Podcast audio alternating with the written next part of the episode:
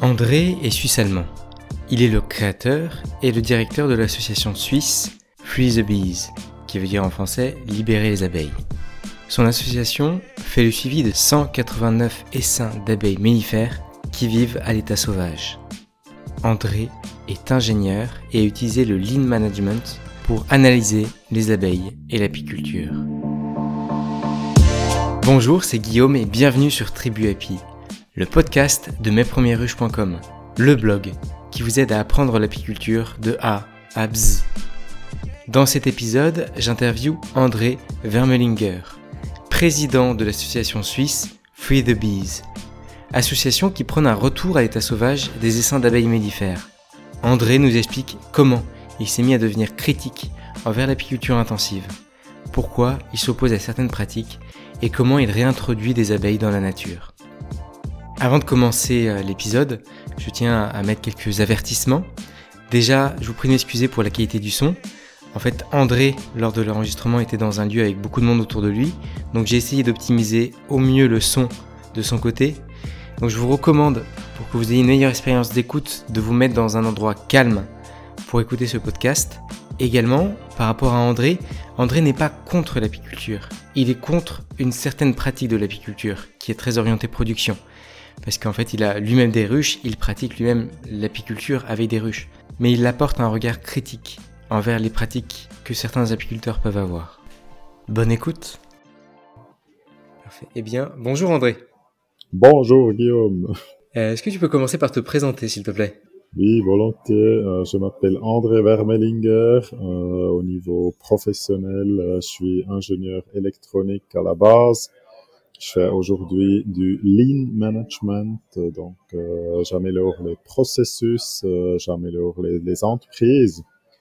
Et euh, en 2012, on a fondé Free the Bees. J'étais le fondateur de Free the. Euh, après que moi j'ai vu un peu en 2007-2008 que dans les abeilles il y a des grands problèmes et que c'est un thème qu'on gère mal dans notre société.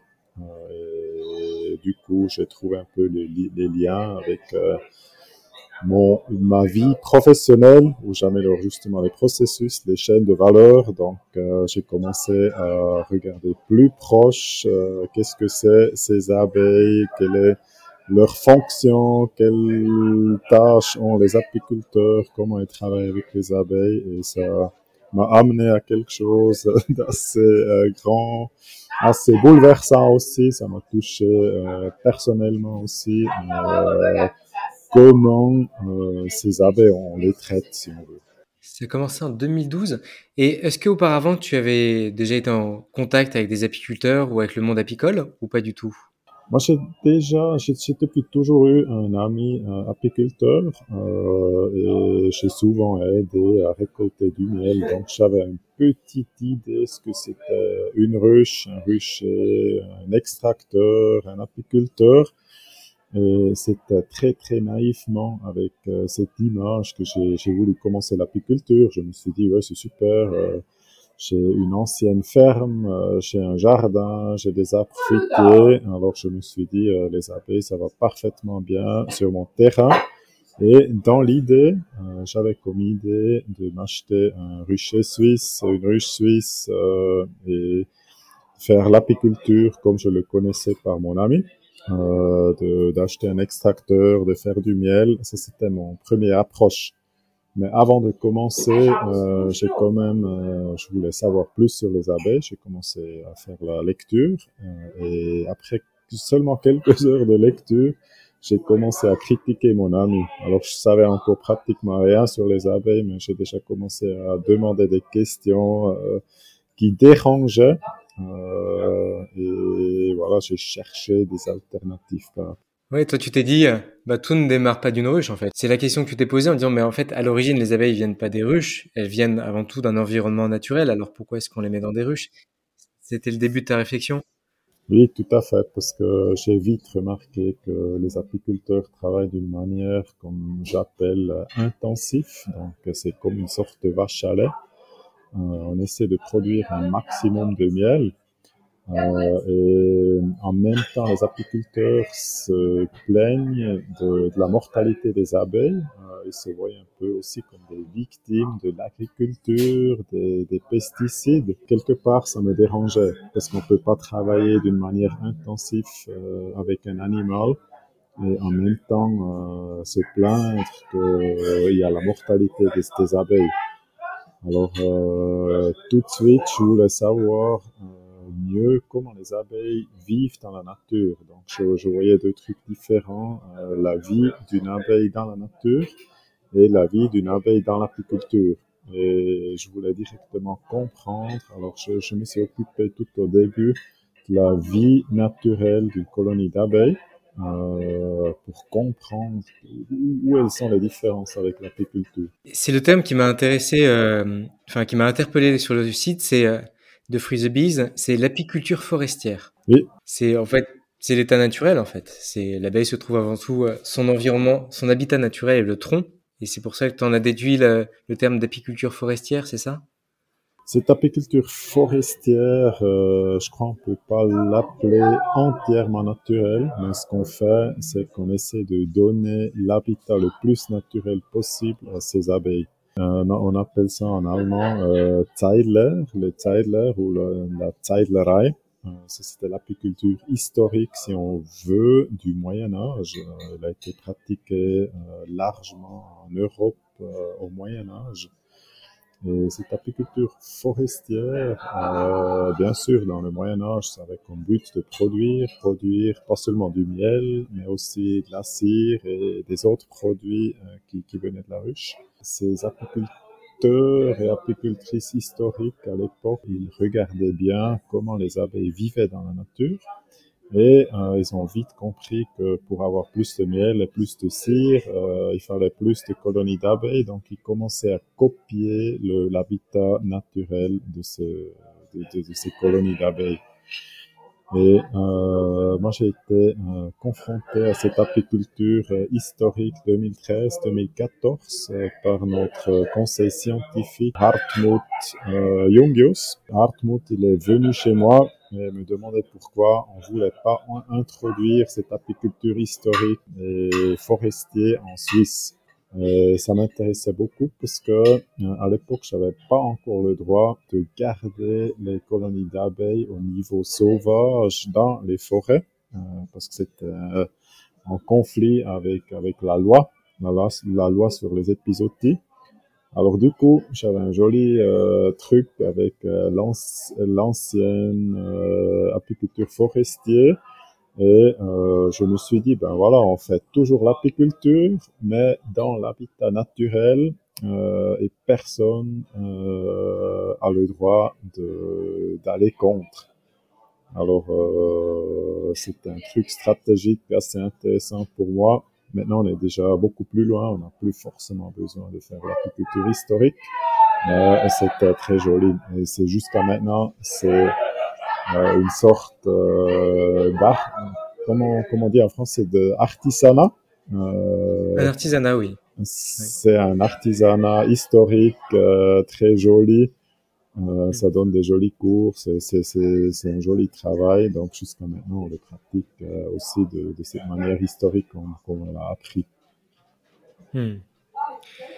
Est-ce que le but de la Freeze Bees, c'est de la sensibilisation de la formation et est-ce qu'il y a d'autres d'autres axes importants Si on veut, c'est un peu la, la, manière euh, comment on travaille, euh, sensibiliser les apicultrices, apiculteurs, mais aussi euh, toute la, la société, euh, surtout aussi les consommateurs, ils doivent savoir mieux euh, qu'est-ce que c'est du miel et comment le miel il est produit.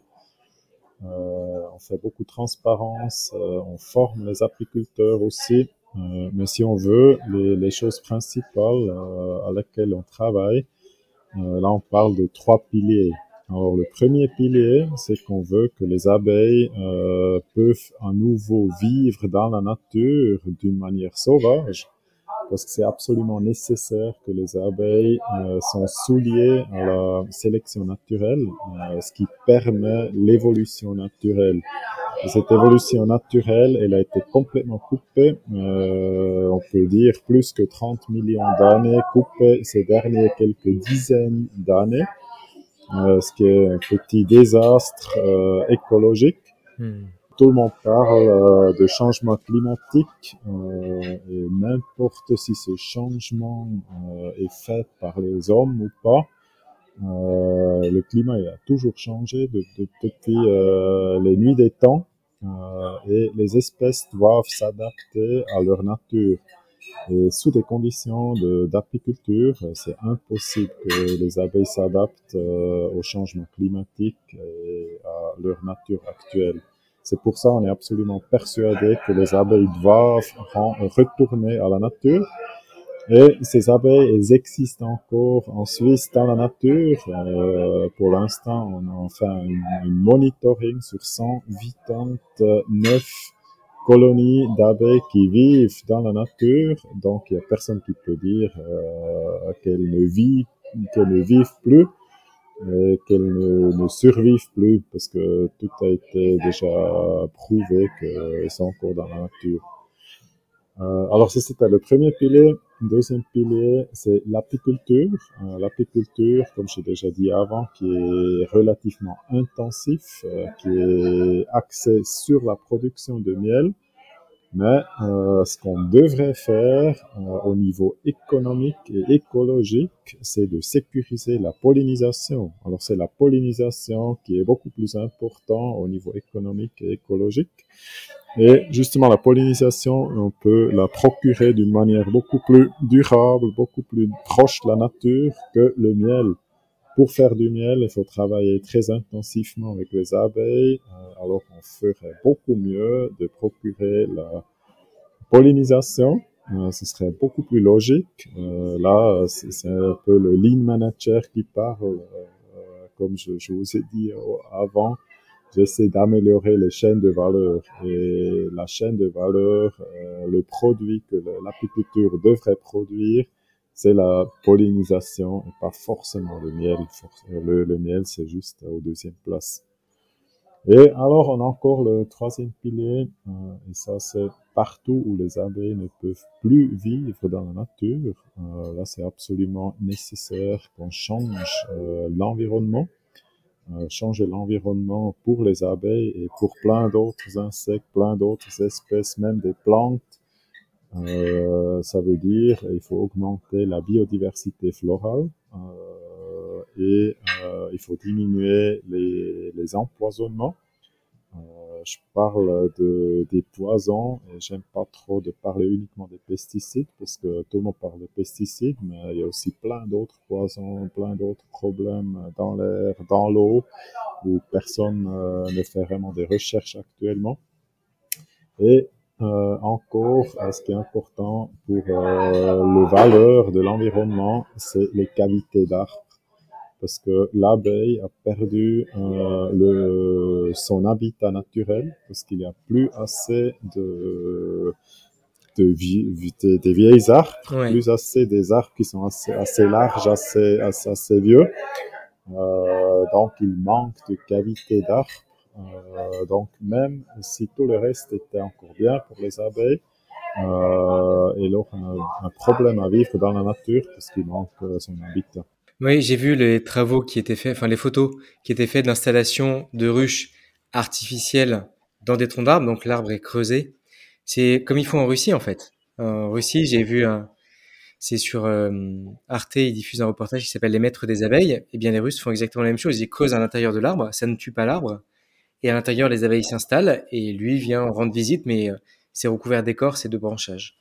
Alors ça, c'est justement cette apiculture forestière historique parce que euh, les Russes, c'est assez intéressant, les, Russes, ils ont jamais arrêté de faire cette apiculture historique euh, depuis le Moyen Âge. Donc ça a été transmis de père au fils, père au fils, de génération en génération, et le pratiquent jusqu'à aujourd'hui. C'est pour ça qu'on a un énorme savoir, une énorme expérience euh, sur cette technique qui a été grâce à un projet du WWF, WWF, ils, ont pu prendre le savoir en Pologne. Hmm.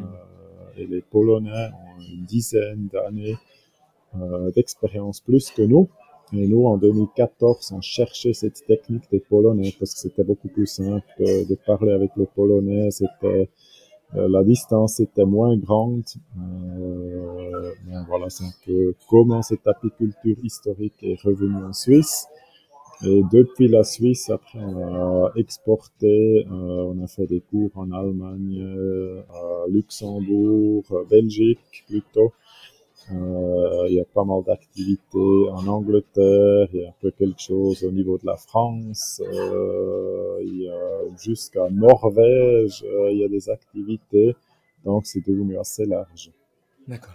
Et juste encore peut-être, c'est ces nichoirs, là on parle des, des qualités d'arbres qu'on creuse dans des arbres vivants, mais je crois beaucoup plus connu, c'est les ruchetrons parce que souvent il manque des, des vieilles arbres qui sont assez larges. Alors là, on prend plutôt un tronc, euh, un tronc mort, et on creuse la cavité dans un tronc mort. Et après cette ruche tronc, on la monte euh, dans un arbre. Comme ça, c'est de nouveau une cavité en hauteur. Ou bien ce qu'on a appris ces derniers temps, euh, c'est de simuler, si on veut, euh, une cavité d'arc euh, et fabriquer des cavités d'arc dans l'atelier. Ça, c'est les fameux Swiss Tree qui sont achetables chez nous, créés par un, par un menuisier. Et là, on, a, on, on essaye, crois d'avoir compris comment faire ces nichoirs le plus proche, le plus proche possible d'une cavité d'arbre dans la nature. Exact, je les ai vus sur les sites, oui. Mais c'est vraiment intéressant euh, de par ton métier euh, avec le lean management d'avoir cette approche processus en disant bon bah question enfin de décomposer en termes de processus, qu'est-ce a les entrants, les sortants, c'est fascinant comme euh, comme manière de voir les choses, d'arriver à décomposer et à voir les choses de manière un peu indépendante et également au sein du système, où sont les contraintes en fait. Quand on parle des problèmes de l'apiculture, bah, on essaie de remonter la chaîne des contraintes et après de, dire bon bah peut-être que la contrainte aussi ça peut être l'habitat. Je crois qu'on peut regarder dans n'importe quel thème avec cette manière de, de réfléchir, de faire des analyses, euh, de faire l'amélioration. notre, notre société est devant des grands challenges euh, de toutes sortes. Donc, euh, plus qu'on comprend un peu ce qui va mal dans les chaînes de valeur, plus c'est facile de, détecter des, nouveaux challenges, des, nouveaux problèmes euh, dans d'autres euh, thèmes, dans d'autres domaines. Et normalement, euh, les moyens pour les améliorer, c'est aussi un peu partout les mêmes. Donc, ça, ça aide. Oui, tu, tu parlais tout à l'heure du troisième pilier de changer l'environnement euh, tu me disais, bah, tu parlais des poisons, donc tu parlais de, des pesticides entre autres, mais après je pense que tu voulais évoquer également l'eau, euh, la qualité de l'air également. Euh, il y a beaucoup d'autres poisons qui sont et, comme poison aussi, il peut y avoir les ondes, les ondes téléphoniques, radiophoniques, télévisuelles, enfin l'ensemble des ondes aussi qui peuvent perturber l'orientation de l'abeille et je pense qu'en termes de, poison, oui, oui, il y en a pas. Et je pense qu'il y en a pas mal. Oui. C'est pour ça j'aime pas me fixer sur les pesticides parce que là aussi la recherche, euh, la politique, notre société, c'est complètement focalisé sur les pesticides. Mais si par exemple on prend euh, un échantillon de, de l'eau dans le lac Léman en Suisse, on trouve plus des résidus médic des médicaments euh, que des pesticides. Alors ça c'est juste un point. Tu viens de parler euh, des rayons électromagnétiques. Euh, là, il y a plusieurs études qui montrent que ça, ça, ça peut influencer. Euh, mais là, on est un peu vers les problèmes, je, je veux dire vers les, les trucs qui, qui influencent direct. Mais il y a d'autres choses. Qu'est-ce qui se passe s'il y a euh, des éléments essentiels, des micronutriments, des macronutriments qui manquent aux abeilles? Parce que c'est un thème qu'on connaît dans la médecine euh, orthomoléculaire au niveau de la médecine euh, humaine, euh, qui commence dans des sols qui sont appauvris euh, et qui devraient aussi toucher les abeilles. Et là, on parle des choses, euh, des, hypothèses, si on veut, euh, qui sont très importantes, qui peuvent euh, être très grands, où pratiquement personne fait de la recherche. Donc, euh, il nous manque de données, des, des, données scientifiques. C'est juste des hypothèses. Est-ce que, enfin, je pense que la réponse est oui, mais l'abeille est, enfin, électrosensible. C'est un thème qui est très difficile parce que il y a, y a plein d'études euh, qui, qui, ont déjà été faites et moi, euh, la plupart de ces études que je regarde, elles sont déjà mal faites. Euh, J'ai suivi des études au niveau euh, de la médecine humaine, aussi au niveau euh, des insectes. À mon avis, c'est pas bon, mais à mon avis, c'est pas notre premier euh, problème principal. Euh, c'est difficile à dire ça exactement au niveau scientifique. Hmm, D'accord. Alors juste euh, pour, pour donner une comparaison, moi j'ai deux ruchers.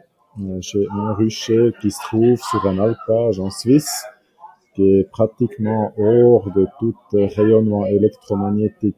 Mais certains problèmes avec les abeilles, je, je les ai exactement la même chose comme dans mon autre rucher. Alors, normalement, en alpage, je devrais avoir moins de poisons, en tout cas moins de pesticides, euh, aussi moins de rayons électromagnétiques, mais j'ai quand même certains problèmes. Ce qui va beaucoup mieux en alpage, euh, c'est tout ce qui est euh, nourriture, euh, tout ce qui est biodiversité florale, parce qu'en alpage, euh, j'ai plus ou moins de nectar euh, de, du printemps au, en automne, ce qui est plus du tout le cas dans, dans les plaines. Donc tu as deux ruchers, euh, avec combien de ruches en tout? Ouais, ça dépend un peu de l'année à l'année et de, de saison en saison. Euh, normalement, c'est par rucher, c'est entre 6 et, et 12 euh, ruches. Moi, euh, je, je traite pas du tout euh, depuis plein d'années maintenant. Euh, donc, forcément, j'ai certaines pertes, c'est clair. Mais comme je fais l'apiculture, j'ai aussi plein d'essais, d'essais. Euh, donc, ça se renouvelle aussi à quelque part. Voilà, c'est pour ça, euh, je peux pas dire combien de ruches exactement en moyenne, c'est un peu plus difficile. Mmh, bien sûr. Et donc, tu as choisi plutôt le format de, des ruchetrons J'essaie de tester un peu tout. Je suis assez curieux euh, de, de, comprendre un maximum sur les abeilles et comment euh, elles vivent. Donc, euh, j'ai même aussi des ruches conventionnelles parce que je veux justement faire la comparaison. Je veux comprendre ce que un apiculteur ou une apicultrice, ce qu'elles euh, qu'ils vivent, euh, pourquoi elles font ces analyses qui sont différentes que les qu'aux miens. Alors euh, j'essaie de pratiquer un, pratiquer un peu tout, mais je produis pas du miel ou juste un tout petit peu euh, pour ma propre réserve. Mais ça m'intéresse pas, j'ai pas le temps, euh, ça m'intéresse pas assez de, commencer à produire mais je veux quand même produire un tout petit peu euh, pour comprendre l'artisanat, si on veut. Je comprends les processus euh, et faire justement la comparaison, comment euh, ces abeilles vivent dans les ruches conventionnelles sous des conditions de l'apiculture. Et là, j'ai testé les, les ruches suisses, j'ai arrêté, euh, ça m'intéresse pas assez. Ce que je fais toujours tourner, c'est des, des dadans. Euh, je trouve ça va assez bien pour faire un peu de, de miel pour moi. Euh, mais même dans ces dadans, je traite pas. Euh, le seul truc que je fais, si vraiment je veux produire du miel, ça c'est le retrait complet du couvain selon Dr Büchler euh, de l'Allemagne. Donc euh, je fais j'enlève le couvain euh, pour limiter un peu le, le nombre de varrois. Et c'est une méthode scientifiquement prouvée pendant plus que dix ans, je crois. Euh, et on peut faire autant de miel comme euh, dans l'apiculture conventionnelle sans aucune euh, sans aucun traitement, sans des acides formiques, sans l'acide oxalique. Alors ça m'intéresse beaucoup de montrer un peu ces alternatives. Et sinon, j'ai pratiquement tout. J'ai des ruchetrons, j'ai maintenant euh, un arbre creusé, un arbre vivant sur l'alpage. J'ai des Swiss trees, de, différentes sortes de Swiss trees. J'ai une Sunlife. Euh, j'ai testé une fois une Kenyan. Ça, j'ai de nouveau arrêté. Euh, et bon, ma ruche principale avec laquelle j'ai commencé, c'était les ruches varées. Donc les, les, premières années pour euh, avoir un peu de pratique, euh, j'ai beaucoup travaillé d'après euh, l'enseignement de Émile Varé. C'est un peu mon premier maître, si on veut. Et est-ce que tu peux me rappeler le nom de la méthode pour traiter contre le varroa avec le, avec, euh, le fait d'éliminer le couvain? Oui, cette méthode qui m'intéresse assez, euh, c'est le retrait complet du couvain selon Dr. Ralph Büchler de Kirchheim en Allemagne. Et son concept qui a été écrit en allemand, euh, on a pu le traduire, euh, il nous a permis de le traduire, il est, disponible au niveau français. Et on peut mettre le lien euh, avec, avec ce, cette interview. Et je ne vais pas dire que cette méthode, c'est la solution, parce que de toute façon, la solution, n'existe plus. Mais c'est une très bonne alternative avec laquelle on peut produire du miel d'une manière un peu moins intensive, sans de la chimie. J'utilise ça pour euh, la méthode qu'on appelle euh, l'apiculture extensive. Et là, peut-être, il faudrait, parler de, notre méthodologie apicole qu'on a créée avec Fruit de Bise. Parce que moi, j'ai compris il y a quelques années qu'il nous manque de, des termes de comparer comment on travaille avec nos abeilles. Alors, si deux apiculteurs, ils parlent ensemble, jusqu'à maintenant, ils n'avaient pas de terminologie pour euh, comparer leur intensité. Alors, un, il dit c'est chez des varets, l'autre, il dit chez des ruches suisses, le troisième, il dit chez des dardans. Et après, ils disent, oui, moi, je fais 20 kilos de miel par ruche, l'autre, il fait 18, euh, et encore un autre fait, fait 22. Euh, mais ça, ça me suffisait pas. Alors, j'ai commencé à créer un, un, un, table où on a des différents euh, méthode d'apiculture. Ça commence à gauche euh, par les, abeilles qui vivent dans la nature, euh, dans une cavité naturelle, et ça finit à droite par l'apiculture intensive. Et entre deux, euh, il y a deux, deux, deux, trois colonnes avec des, des, différentes méthodes. Et ça fait aussi un peu, ça sort un peu de, de ma manière de penser comme ingénieur. J'essaie de structurer les, les, les problèmes un peu plus complexes et euh, de clarifier ça euh, déjà pour moi-même, quels sont les facteurs qui influencent l'intensité et qu'est-ce que ça pourrait dire au niveau des différentes méthodes? Et je crois le mot clé maintenant de jouer avec ces méthodes, le mot clé c'est la diversification. Il n'y a pas la bonne méthode parce qu'en Suisse on parle de la bonne méthode apicole. Les conventionnels veulent nous dire qu'il y a une bonne méthode apicole euh, et tous les apiculteurs qui ne sont pas d'accord, qui ne respectent pas la bonne méthode apicole, sont des mauvais apiculteurs qui sont attaqués par le système. Et ça, c'est complètement faux. Ça, c'est un mensonge en soi euh, de parler de la bonne méthode apicole. Alors chez nous, euh, on ne dit pas que produire du miel, c'est mauvais, pas du tout. Il faut juste savoir qu'un apiculteur euh, qui produit du miel euh, de la bonne méthode apicole selon les conventionnels, euh, c'est pas du tout l'ami de la nature, c'est pas du tout l'ami de l'abeille, c'est un producteur, c'est un producteur relativement intensif comparable à un, un, agriculteur qui a des vaches et qui produit du, du, du lait. Le terme qui était utilisé, euh, c'est animal de rente que j'ai vu sur, euh, sur ton site. Oui, exactement. exactement. Et c'est pour ça qu'on a besoin d'autres méthodes. Par exemple, on a besoin aussi de la méthode proche de la nature.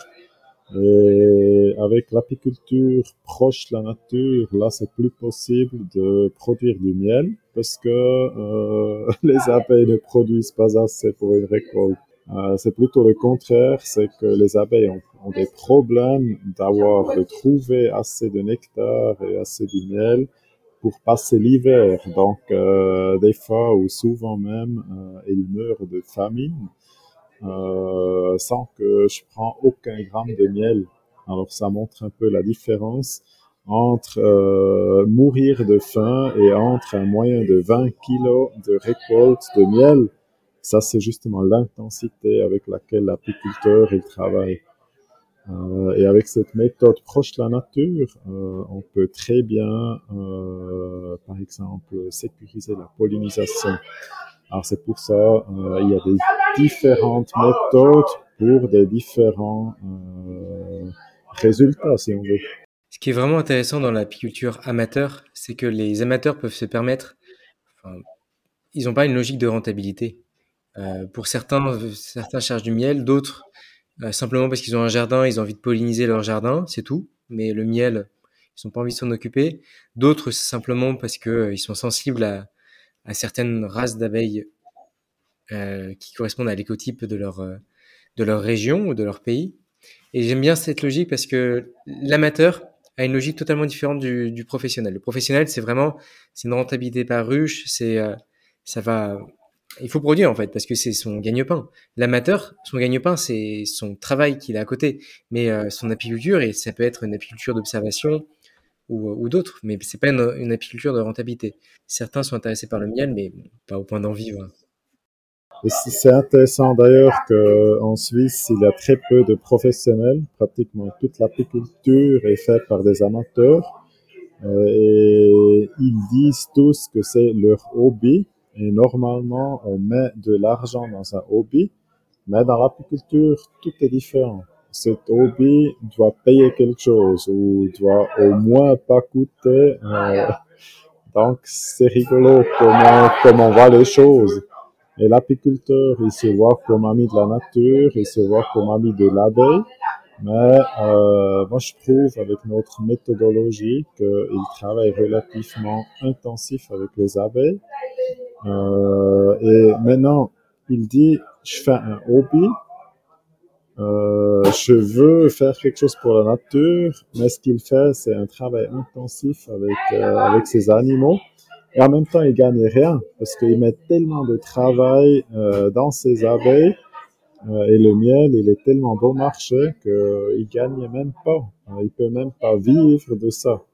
Donc c'est tordu à quelque part, c'est beaucoup dans les émotions, c'est beaucoup dans la subjectivité, c'est illogique, euh, on gère très mal hein, cette, euh, cette domaine d'apiculture. Et en plus, c'est quelque chose que notre société euh, devrait gérer beaucoup mieux. C'est important pour la société. C'est une sorte de pilier euh, de, notre nature, de notre production, euh, de euh, production de, tout ce qu'on mange, de tout ce qu'on a sur la table. Donc, on devrait gérer ça beaucoup mieux au niveau de notre société. Et maintenant, si je m'adresse à toi en tant qu'apiculteur, qu'est-ce que tu conseilles aux personnes qui veulent commencer l'apiculture? Ben, normalement, c'est très important de savoir qu'est-ce que ces personnes veulent vraiment. Parce que normalement, euh, la plupart des apiculteurs et des apicultrices, euh, ils ont un ami ou un père ou un grand-père ou n'importe qui. Et ils ont déjà une idée de ce que c'est l'apiculture et normalement, ils essaient de copier. Donc, euh, ce que moi j'ai presque fait en 2007, j'ai presque acheté une ruche suisse un extracteur parce que ça c'était mon image sur les abeilles. Mais moi, je pense que c'est faux parce qu'il faut d'abord réfléchir. Avant qu'on attaque quelque chose, avant qu'on bouge, on devrait réfléchir dans quel sens euh, on veut bouger. Alors, euh, moi, je conseille à tous les apiculteurs qui commencent de d'abord réfléchir. Est-ce qu'ils veulent protéger la nature? Est-ce qu'ils veulent polliniser leurs arbres fruitiers, leurs jardins? Euh, est-ce qu'ils veulent produire des essaims et des, abeilles? Euh, Est-ce qu'ils veulent faire du miel? Tout ça, c'est complètement différent. Et dans nos cours, on a créé tout un tableau euh, pour montrer qu'on a aussi euh, certains devoirs devant la nature, devant cet animal. on doit aussi sécuriser l'évolution naturelle doit aussi euh, sécuriser une bonne santé. Une bonne santé chez les abeilles, ça passe forcément à travers euh, son habitat naturel, ça passe euh, à, travers d'utiliser moins de chimie, de ne pas les traiter, de surtout pas les nourrir au sucre, tout ça. Donc là, c'est des obligations. Et si une fois on, a, on, est clair qu'est-ce qu'on veut et jusqu'où on est d'accord d'aller, parce que par exemple, si je laisse aller la nature à 100%, euh, j'ai énormément de pertes, je vais perdre beaucoup d'abeilles. Est-ce que je suis d'accord à perdre ces abeilles ou est-ce que j'ai pitié envers ces abeilles? Alors c'est quelque chose de très personnel. Et là encore, c'est pour ça que je dis, il n'y a pas des bons apiculteurs et des mauvais. Il n'y a pas euh, une bonne méthode et une mauvaise méthode. C'est quelque chose, je laisse la liberté à 100% euh, à ces apiculteurs de définir qui ils sont, qu'est-ce qu'ils veulent. Et après, on choisit la méthodologie et seulement après, on choisit la bonne ruche. Donc, euh, mon approche est plus ou moins 180 degrés différent que, que l'approche conventionnelle. D'accord. Et, et, en termes de livres, qu'est-ce que tu conseilles euh, généralement à ceux qui, qui veulent commencer l'apiculture? Des livres un peu de référence pour toi? Ben, De toute façon, il y a plein de livres très intéressants, mais je crois qu'il y a aussi certains livres qui sont complexes. Euh, il y a aussi plein d'études qui sont intéressantes, mais il faut déjà savoir de lire des, des études scientifiques. Un livre que je conseille à n'importe quelle apicultrice, n'importe quel apiculteur, c'est toujours le livre d'Émile Varé. Euh, c'est un joli euh, bouquin qu'on peut télécharger gratuitement en PDF euh, sur le réseau, sur l'Internet. Et Varé, euh, dans les années, je crois, 1920, 30, là autour, il a dû écrire son livre euh, créer son apiculture, euh, apiculture pour tous. Euh, à mon avis, tout, tout ce qu'il a été, tout ce qu'il a cherché lui, tout ce qu'il a décrit, tout ce qu'il a créé, c'est très très valable jusqu'à aujourd'hui. Et moi, je pense que c'est une, bonne approche pour avoir une idée euh, comment euh, garder cet animal. Et après, c'est clair, depuis les années 1920, 1930 euh, en France, aujourd'hui, euh, 2022 en Suisse, euh, certaines données ont changé un peu. Varé, il ne connaissait pas encore les Varois. Euh, la floraison, la, biodiversité florale était, certainement mieux. Euh, c'est forcément euh, le cas quand on lit quel était son succès et qu'est-ce qui est possible aujourd'hui. C'est pour ça, là, on a écrit des, papiers, des, documents, on a fait des supports de cours pour expliquer un peu les différences, qu'est-ce qu'il faut changer depuis Varé pour avoir du succès euh, avec, avec tout ça. Moi, je pense que c'est une bonne base.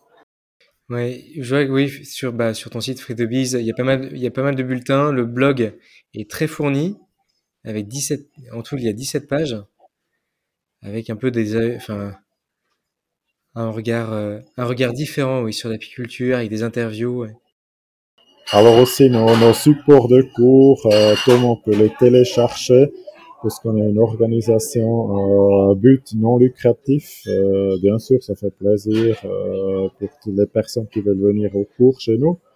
Les cours sont euh, en français et en allemand normalement et les supports de cours euh, sont aussi hmm, disponibles dans les deux langues. Donc, euh, chacun et chacune peut télécharger et lire. Et nous, on est aussi ouvert à toute question. Donc, euh, voilà, qui c'est qui veut peut entrer en contact avec nous. Ça fait plaisir si, si on a des, des euh, comment dire, dans l'association des, des nouveaux membres mais c'est pas forcément nécessaire. Euh, normalement, je réponds à tout, euh, n'importe quel email qui vient chez moi euh, a droit à une réponse. Et tu arrives à faire ça à côté de ton travail? J'arrive, euh, mais il faut aussi dire que je travaille beaucoup, je travaille plus ou moins euh, jour et nuit, les week-ends, dans les vacances. mais en même temps, euh, c'est pas exactement le même travail euh, professionnel ce que je fais avec Free the Bees. Euh, donc, ça donne quand même une sorte d'équilibre. Et moi, ça me fait plaisir. J'ai assez d'énergie pour travailler comme ça. Et de temps en temps, je me permets de, de me calmer un peu et me, ressourcer. Mais généralement, je supporte assez beaucoup. Le, le, site, le site internet est vraiment très fourni euh, en termes de photos, en termes d'articles, en termes de cours. C'est euh, et en plus le fait de faire du, plusieurs langues, en allemand, français et anglais. On essaie, c'est pas parfait, loin de ça. Euh, et on est en train de, changer tout le site parce qu'on pense qu'on peut encore beaucoup mieux le faire. Mais voilà, c'est des travaux énormes parce que dans trois langues, euh, sur des centaines de pages, euh, il nous faut beaucoup de ressources, il nous faut aussi pas mal d'argent. Euh, voilà, on fait comme on peut et finalement c'est la société qui nous donne le pouvoir. Euh, nous, on a juste, on a fait l'analyse, on a les projets, on sait comment attaquer ce thème, mais à quelle vitesse et avec quelle force on le fait, euh, ça c'est la société qui, qui, qui nous donne le pouvoir. Et comme on sait tous, sans argent aujourd'hui, il n'y a plus grand-chose qui marche. Euh, donc euh, forcément, si on veut faire un impact euh, en grand, il faut absolument qu'on qu'on est puissant aujourd'hui. Et à ce jour, combien de membres compte, euh, enfin combien d'adhérents compte Free the Bees euh, Je sais pas exactement. Je crois qu'on a dépassé euh, en bien les 200, euh, ce qui est ce qui est peut-être grand, peut-être pas. Ça dépend. Je crois on a un potentiel beaucoup plus grand, mais ces dernières années, on n'a pas mis l'accent à chercher des membres. Euh, ces 200 euh, voire plus, qui sont venus. Euh, ils sont venus comme ça, euh, sans qu'on les a cherchés. Ça, ça, ça fait plaisir. Mais il y a d'autres associations en Suisse, comme par exemple euh, les oiseaux, euh, BirdLife, euh, BirdLife Schweiz, euh, je sais pas exactement le nom, désolé, avec, je crois, 67 000 membres. Donc, je pense que c'est des grandeurs qu'on pourrait aussi atteindre euh, mais ce qui est plus important pour l'instant, euh, c'est un peu euh, le cœur des gens qui travaillent activement. Le comité scientifique? Comité scientifique aussi, mais plutôt un peu pour sécuriser la qualité. Mais ceux qui travaillent activement, il y a pas mal qui, qui, qui mettent plein d'heures bénévoles dans l'organisation, mais il y a aussi de plus en plus des mandataires euh, par exemple des guides de projet euh, qui travaillent d'un pourcentage qui est juste pas plus possible au niveau euh, bénévole, ou bien la communication, euh, et ça c'est presque plus important maintenant. Donc c'est aussi le, le, budget annuel euh, qui décide beaucoup quelle sorte de projet on peut faire, à quelle grandeur. Et peut-être là, ça, ça vaut aussi la peine de, de parler un peu projet parce qu'on a pour l'instant plusieurs projets qui sont assez intéressants. Euh, le projet principal, si on veut, c'est la sensibilisation des, des apiculteurs et de la société. Euh, là, on, on, demande des financements justement pour donner des cours, euh, pour faire des concepts. Pour euh, tout ce qui est communication, parce que pour sensibiliser, il faut beaucoup communiquer, et communiquer, ouais, c'est pas facile, ça, ça coûte aussi. Euh, mais après, on a deux projets principaux. Un, c'est ce qu'on appelle Swiss Bee Mapping. C'est où on fait le monitoring de 189 colonies d'abeilles dans la nature. J'ai vu, j'ai vu, oui. Ça, c'est important parce que on va prouver que ces abeilles, elles vivent encore dans la nature parce que les autorités euh, ont tendance à dire qu'elles n'existent plus dans la nature qu'elle ne peut pas survivre même pas un hiver, ce qui est clairement faux. Alors, on fait un projet scientifique, euh, Citizen Science, euh, pour faire le monitoring de, de ces colonies d'abeilles.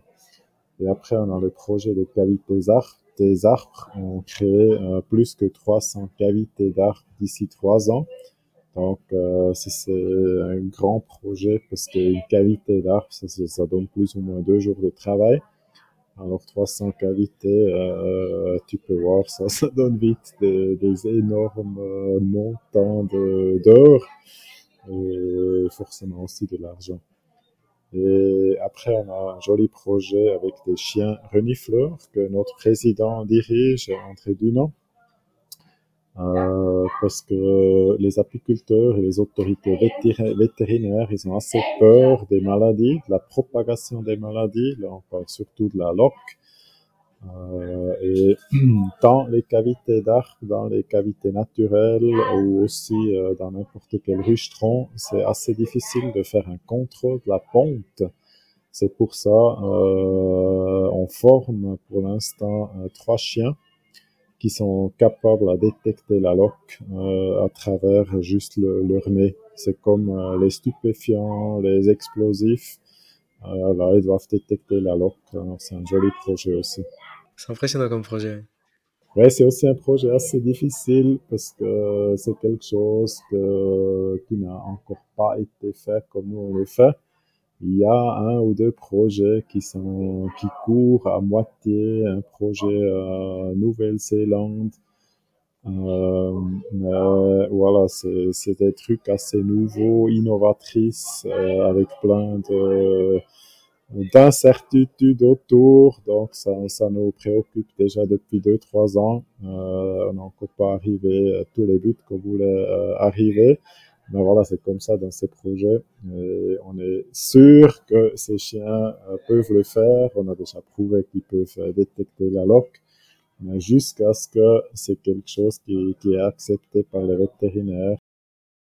Est-ce que tu voudrais partager autre chose ou? Ouais, moi j'ai juste euh, toujours cette image de la colonie euh, d'abeilles qui, qui, est pour moi absolument fascinante euh, parce que qu'est-ce qu'est-ce qui, qu'est-ce qui est fascinant dans une colonie d'abeilles euh, Un individu ne peut pas vraiment vivre tout seul. Donc, euh, si c'est une ouvrière ou si c'est un faux bourdon, ça meurt assez vite. Un faux bourdon peut même pas se nourrir tout seul. Mais euh, toute la colonie euh, est capable de prendre des décisions énormément euh, complexes et intelligentes. Elle est capa capable de, de, vivre sans jamais mourir, elle toujours se rajeunir, donc complètement différent. Et ça, c'est uniquement possible si chaque individu remet un peu son ego de côté et met sa force et son énergie dans le peuple. Et moi, je pense, nous, comme euh, humains, je crois, on a énormément à apprendre par ces abeilles parce qu'ils nous montrent un modèle euh, complexe, intéressant. Ils nous montrent comment mettre un peu de côté notre ego, de mettre notre force dans, dans le peuple et de construire quelque chose ensemble. Alors ça, pour moi, c'est une très jolie image que je voudrais donner à toutes les, les humains euh, de réfléchir un peu comment on peut régler nos challenges, parce que tous nos challenges qu'on a devant nous sont réglables si on se met ensemble. Si chacun veut juste euh, montrer son ego comme il est le plus fort, euh, on va rien régler de toute façon. Oui, absolument. Merci, merci beaucoup André. Oui, merci pour l'invitation, merci pour la possibilité de, de faire cette euh, interview avec toi. C'est un plaisir. Merci beaucoup de nous avoir écoutés. Je remercie André d'avoir expliqué son histoire, ce qui l'anime en tant qu'homme, en tant qu'apiculteur et en tant que directeur de Free the Bees. Je vous invite à regarder le site de son association pour mieux la connaître, allez vous former auprès d'eux et devenir adhérent. Encore désolé pour la qualité audio, je serai plus vigilant pour les prochains épisodes. Le meilleur moyen de soutenir ce podcast est de le noter sur votre plateforme préférée, que cela soit sur Spotify, Apple Podcast ou votre application Android. Je vous serai également très reconnaissant si vous en parlez autour de vous afin de le faire connaître. Si l'apiculture vous intéresse parce que vous souhaitez observer les abeilles, récolter du miel ou encore polliniser les plantes près de chez vous, je vous invite à aller sur mon blog mespremiersruches.com pour recevoir gratuitement un guide de 37 pages qui vous aidera à apprendre l'apiculture. N'hésitez pas à m'écrire à guillaume.mespremiersruches.com, je réponds à tous les emails. On se retrouve au prochain épisode et cette fois-ci, j'échangerai avec un autre Guillaume en tant qu'invité. À bientôt.